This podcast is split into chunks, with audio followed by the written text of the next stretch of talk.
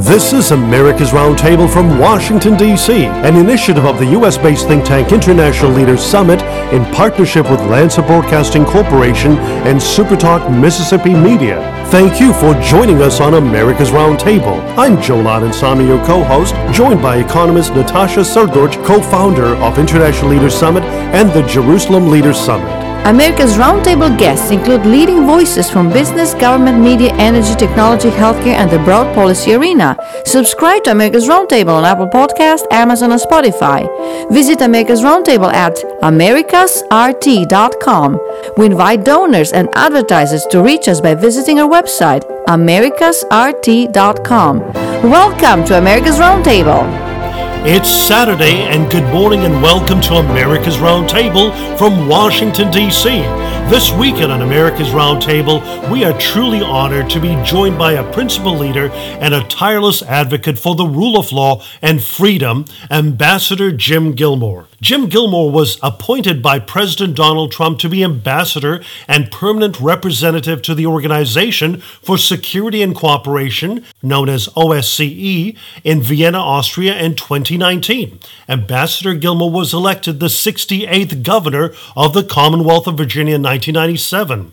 He was a candidate for President of the United States in 2008 and 2016. From 1999 to 2003, Ambassador Gilmore chaired the Congressional Advisory Panel to assess domestic response capabilities for terrorism involving weapons of mass destruction, more commonly referred to as the Gilmore Commission.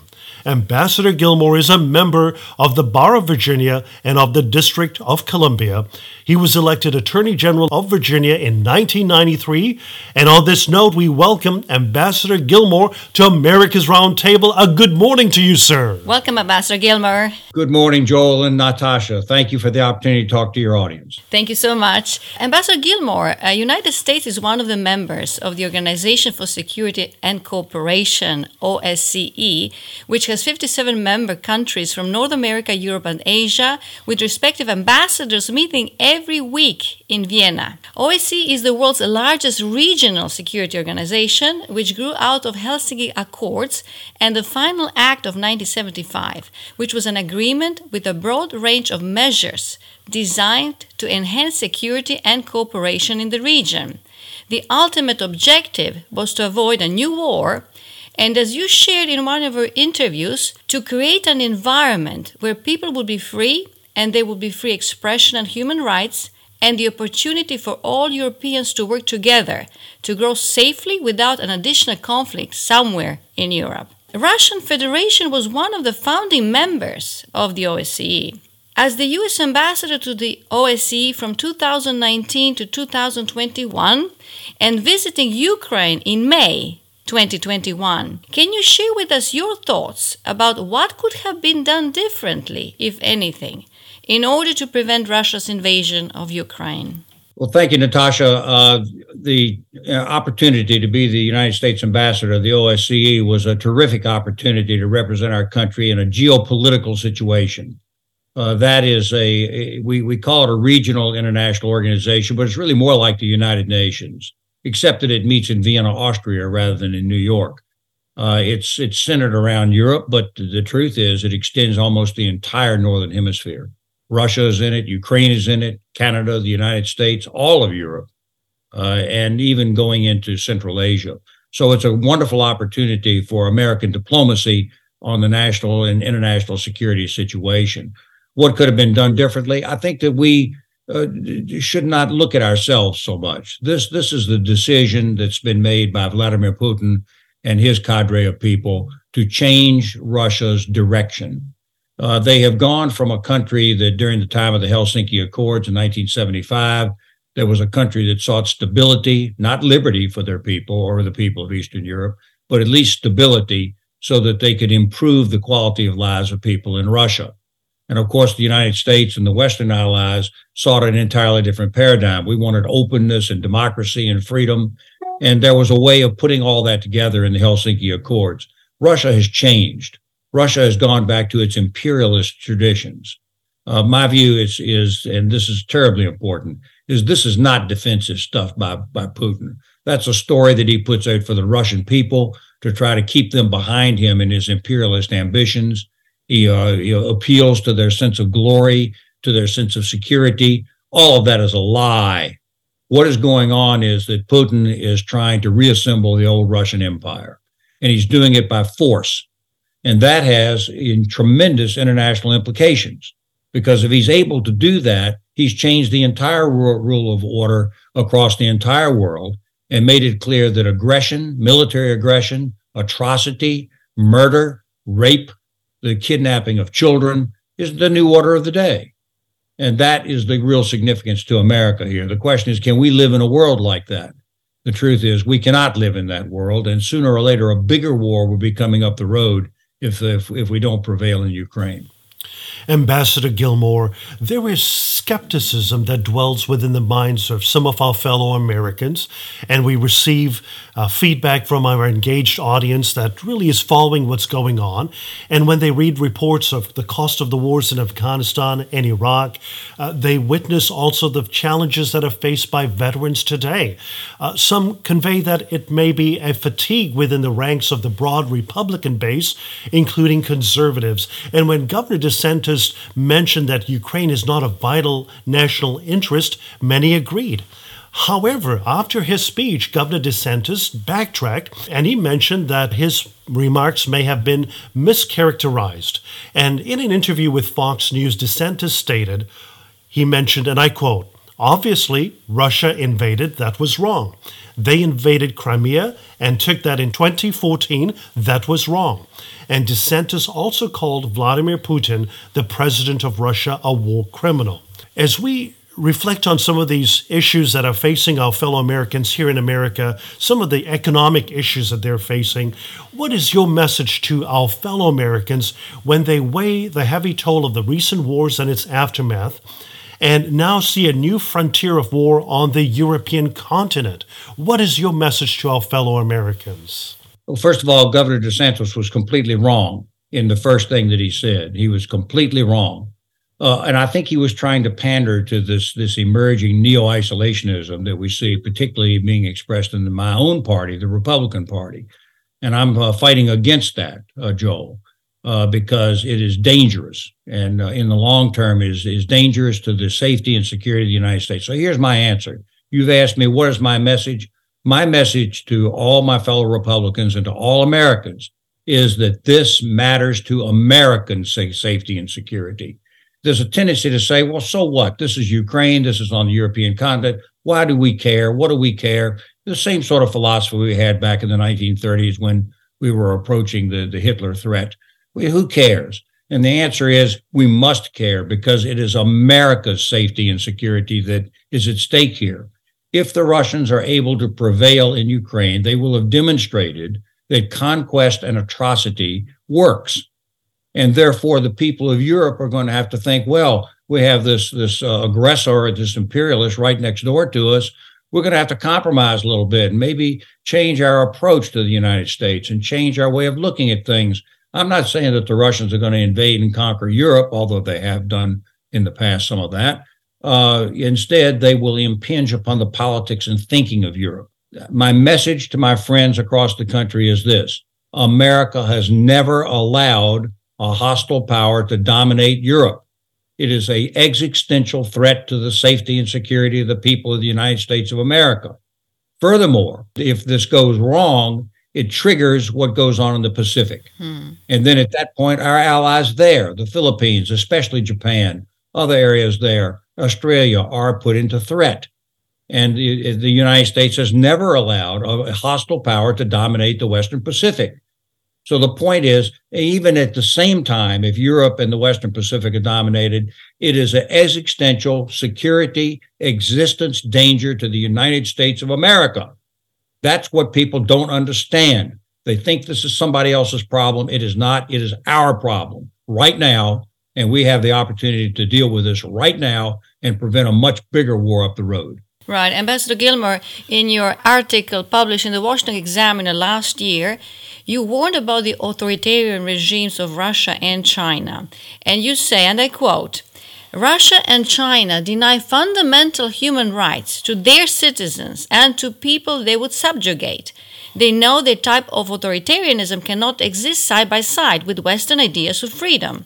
And perhaps most importantly, they know that the freedoms offered in neighboring countries like Ukraine and Taiwan might someday spur their citizens to rebel and demand liberty for themselves. This is the real challenge to authoritarian regimes like Russia and China, and why they, in turn, threaten the long term existence of democratic states. Unquote. Ambassador Gilmore, we are witnessing the deepening of the relationship between Russia and China in the midst of Russia's invasion of Ukraine. And as you shared in that article, there is a reason we did not trade with Germany and Japan during World War II. Trade with Russia and China today strengthens those that mean us harm. Ambassador Gilmore, isn't this the time to separate our economies from Russia and China? I'm afraid it is uh, that time. I had a discussion this very morning with the Polish ambassador uh, on a podcast with the University of Virginia, and uh, you know he pointed out that Russia's economy is not so essential to the world economy. That the Western powers at this point, including us, are beginning to separate ourselves out from Russian gas and Russian oil. Europe is beginning to do that because nobody wants to be pressured by that. But the point is this, and this is most important to China China is more connected to the world than Russia is. They actually trade and interact more with the world than Russia does. Uh, I believe that uh, we should be separating out our economies and using the power of the Western economy uh, in order to try to bring these imperialists uh, to bay. Uh, so I think that we're headed in that direction, that we're going to more and more and more separate our economy from the authoritarian economies so that we can exist. Uh, yes, I think we're headed in that direction. In the uh, classic study of post Cold War international relations, Dr. Samuel Huntington, in his book The Clash of Civilizations and the Remaking of World Order, explains how clashes between civilizations are the greatest threat to world peace, but also how an international order based on civilizations is the best safeguard against war. And these developments challenge Western dominance, promote opposition to supposedly universal Western ideals, and intensify intercivilizational conflict conflict over such issues as nuclear proliferation, immigration, human rights, and democracy. And Dr. Samuel Huntington also mentioned about the rise of China, which could lead to a global war of civilizations. Ambassador Gilmore, are we facing this clash of civilizations as Dr. Huntington presented? And what are your thoughts about a rising China? And its close ties. And just recently, as we saw President Xi Jinping visiting and spending time in Moscow for three days in a major summit to strengthen its ties with Russia. Well, listen, I, I think that we have to take the flirtation of these two countries seriously. Uh, if they were to actually join up a military alliance, then I, I think we're headed down a very dark road. That has not yet occurred actually, I believe the Chinese are smarter than the Russians. Uh, I think that they certainly have their ambitions, uh, particularly with respect to Taiwan. I think they want to dominate Asia and the Western Pacific the same way Japan did back in the 30s. Uh, and America cannot allow that. Uh, but they have more considerations in, in China than, than the Russians do. Uh, look, I, I want to make this point. American policy really has a, a, a dual nature, a, a two part nature. And for your listeners, their chief concern is about our safety and security. And their belief is, uh, well, we're spending too much money. This is somebody else's problem. The truth is that the money that we're spending on this is very small compared to the to the expenditure up the road if we actually end up in a world war. Mm. Uh, so this is the opportunity right now for very cheap and no expenditure of American blood at all uh, to uh, stop this Russian imperialism. Uh, and I think that the Chinese are watching right now. I think they're basically saying, look, uh, can we carry out our mission right now, or the Western power is going to be resolute? I think they're watching that right now. So if uh, the, uh, my Republican friends across the country succeed in their neo isolationism, they're going to end up with a bad result in Ukraine, the success of Russian imperialism, which will be a signal to the Chinese that they can safely invade Taiwan and begin to carry out their goals of the domination of the Western Pacific. This is the moment when all of that can be averted. Uh, you know, Jim Gilmore is not a war lover. Jim Gilmore is a person who wants to avert a bigger war up the road. This is the moment when that can be done, as long as we're resolute, as long as we have res- resolve as Western people to look at history, to recognize the reality of where we are, and to do the right thing now. But the neo isolationists are setting us up for a much larger war in the future that goes to the safety and security of our country. And then your second point, Natasha, and that is the second part of America. And the question is America's always stood for human rights. I, I always call it we we cannot live in a world in which citizens fear the knock at the door in the middle of the night, mm-hmm. where the police haul you off to a cellar someplace and torture you and murder you, and which is a, a lesson to everybody else. Mm-hmm. Stalin understood that. If he could murder innocent people, then other innocent people would be fearful. That is the world that used to exist and that some people want to bring back again. America can't live in that world. We can't live in that world. If the Chinese and the Russians prevail through Europe and Asia, in the long run, America will be forced to fight. And we don't want to get ourselves into that position again. Ambassador Gilmore, uh, I wanted to bring our attention to the Balkans. Uh, that's one of those fault lines that Samuel Huntington describes it in The Clashes of Civilization. And Another author, actually, Richard Holbrooke, in his book To End the War, stated, and I quote, Yugoslavia's tragedy was not foreordained. It was the product of bad, even criminal political leaders who encouraged ethnic confrontation for personal, political, and financial gain, rather than tackle the concrete problems of governance. In post Tito era, they led their people into war. The problem today is that there is the same breed of bad, even criminal political leaders in the Balkans who have opened the door for Russia's and Chinese state owned companies and Putin's tycoons to massively invest in the Balkans. And let me just briefly share a few examples. Sberbank, Russia's state owned bank, purchased Volksbank International, a subsidiary of Austrian's bank, back in September 2011. So there are some seven or eight countries where they are among the top 10 financial institutions by total assets. Then there's a Putin tycoons who own properties in Croatia, including a major chain of hotels. The Balkans' largest food manufacturer and retailer, who has possession of concessions on water, major sources of water in the Balkans. Croatian based Agrokor, also known as Fortenova, employing 50,000 people in the region, laundered money for Sberbank, and now it's owned by Sberbank and VTB bank, both regime's bank, Putin's bank, basically. Then there's a tycoon Oleg Deripaska. I have to mention him because that's a 28% of Austria-based Strabag company involved in construction of major highways. Anything funded by taxpayers, Strabag is involved in, which is 30% Oleg Deripaska directed to Putin. And the CRBC or Chinese building a bridge paid by EU taxpayers of $400 million. It's just unimaginable. So we saw during Trump administration, Secretary Pompeo was very effective in convincing our European allies to refuse Chinese investments in infrastructure and especially in services of strategic interest like telecommunication. Ambassador Gilmore, what is being done now to address the pending threats connected to Russia and China in the Balkans, knowing the Balkans were World War One was started in, in the Balkans, Second World War was was connected to the Balkans, the recent wars in the Balkans in 1991. So what is being done now in order to prevent China and and Russia taking over Natasha, look, let me let me respond to this. First of all, it is the United States ambassador to OSCE. One of my best friends was the ambassador from Albania, uh, and I knew very very well all of the ambassadors there. All the all the Balkan countries are members of OSCE. I was actually on good relations with the ambassador from Serbia, so we understand all that. It is true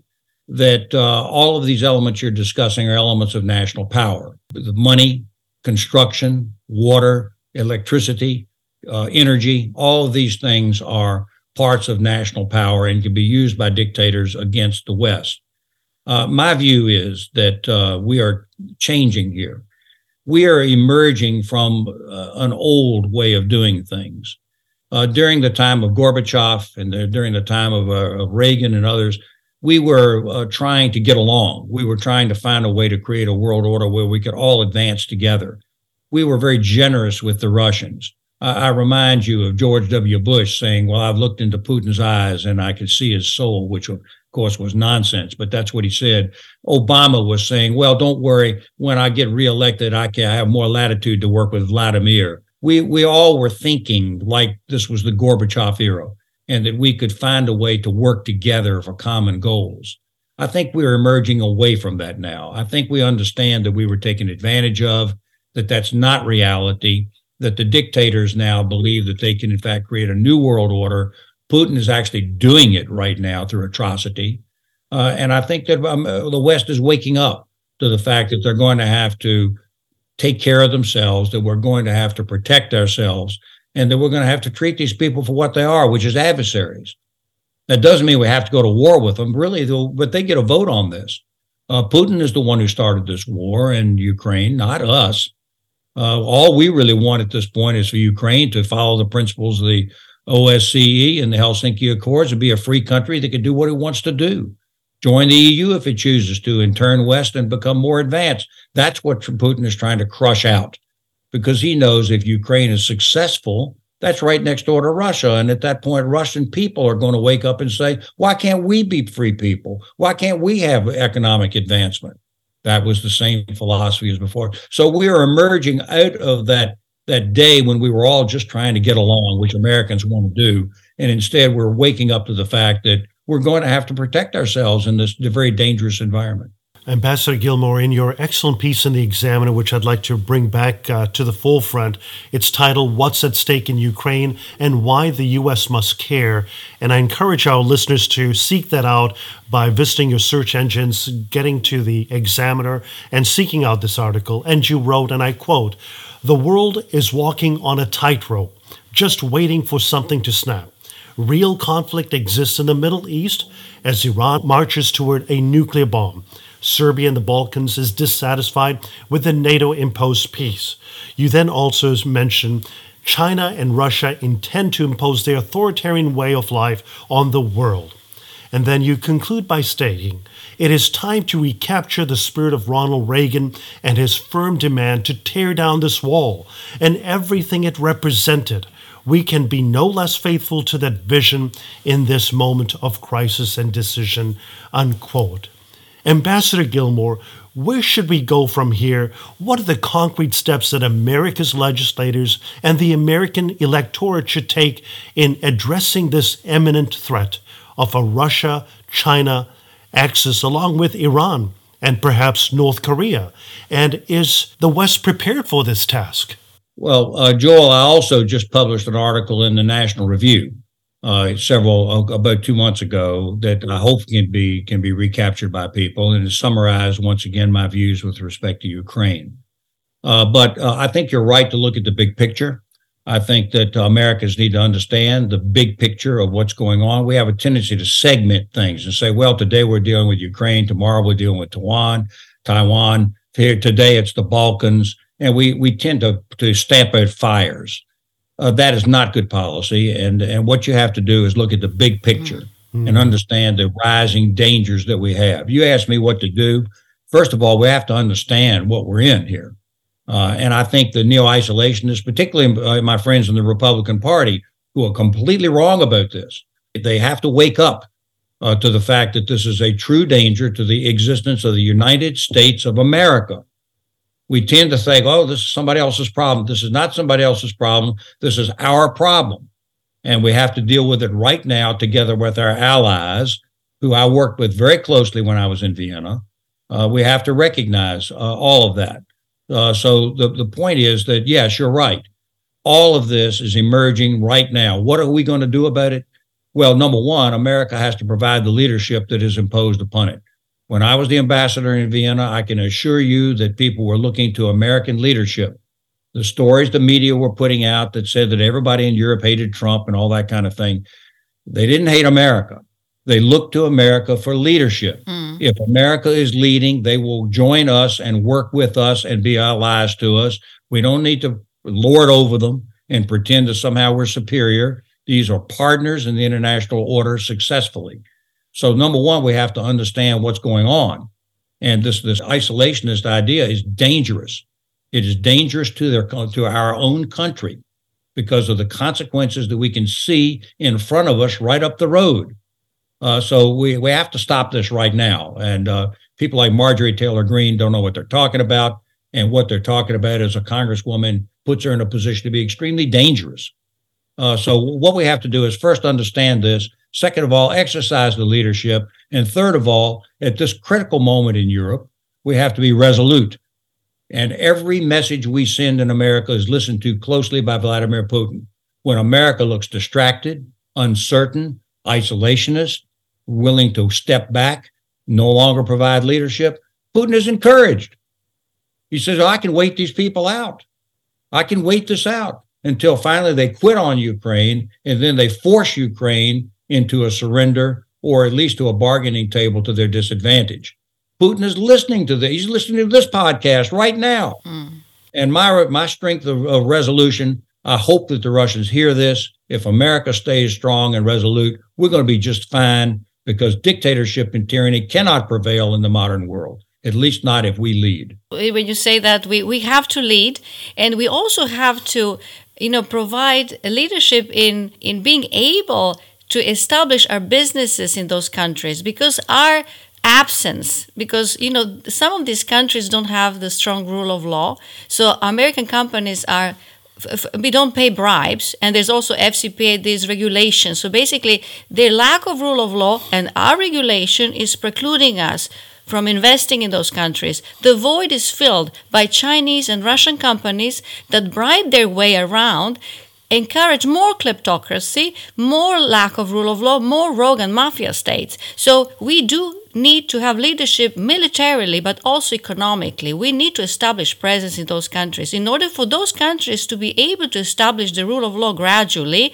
and have other people prosper so they don't look at the war as an exit, but to look how they can benefit themselves through economic opportunities. Uh, everything you're talking about are all elements of national power. I insist that Americans begin to think more broadly. Uh, at one point, uh, we, we in Europe talked about hybrid warfare. And there's a tendency to think of that just in cyber terms. But hybrid warfare means really that all the elements of national power, all of it economics, cyber, military, especially business, money, uh, and messaging. And this is the part that's that's not completely understood. Messaging is important. Our adversaries understand that. They message to their people, they message to our people in order to try to destroy our resolve. Political messaging is an element of national power. Uh, and when our isolationists send a message of, of irre- irresolution, they're undermining that element of America's national power, which is our strength and resolve of our principles and our ideas that was so exemplified by Ronald Reagan. So, uh, yes, you're right about this. The uh, economics of the United States, frankly, why does anybody care about the leadership of the United States? Well, I like to think it's because that we care about principles, that we care about human rights, that we care about democracy. These are all the principles, by the way, of the Helsinki Accords and the final act that we're that grew, the OSCE grew out of. These are all very important principles. In fact, I'm going to emphasize it for just a moment. The people of the world want liberty. They want democracy. This includes the people of Russia and the people of China, as we saw in 1989 in Red Square and as we saw in Tiananmen Square. This is the ultimate victory of the West. They they understand this. So these are elements of our national power that you have to think about hybrid warfare that the enemy thinks about in all of these elements, and all of them have to be resolved in the right direction. But you know, why would anybody care about the United States? They care about us because of our values and principles. They also care because we are the biggest economy in the world. And we have the capacity to put financial resources behind the right things as long as we're not silly about it and we do the right things. We truly appreciate your leadership on this very important front, Ambassador Gilmore. We are joined this morning with Ambassador Jim Gilmore, a principal leader and a tireless advocate for the rule of law and freedom.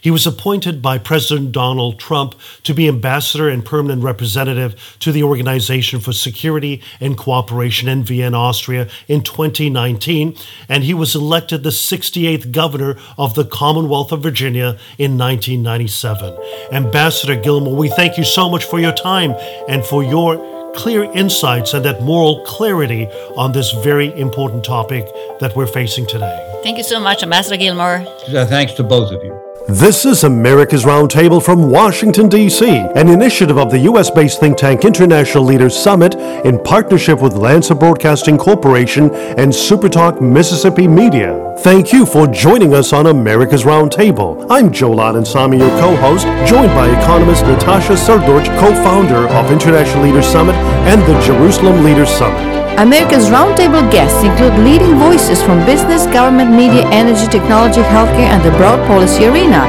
Subscribe to America's Roundtable on Apple Podcast, Amazon, and Spotify. Visit America's Roundtable at americasrt.com. We invite donors and advertisers to reach us by visiting our website, americasrt.com.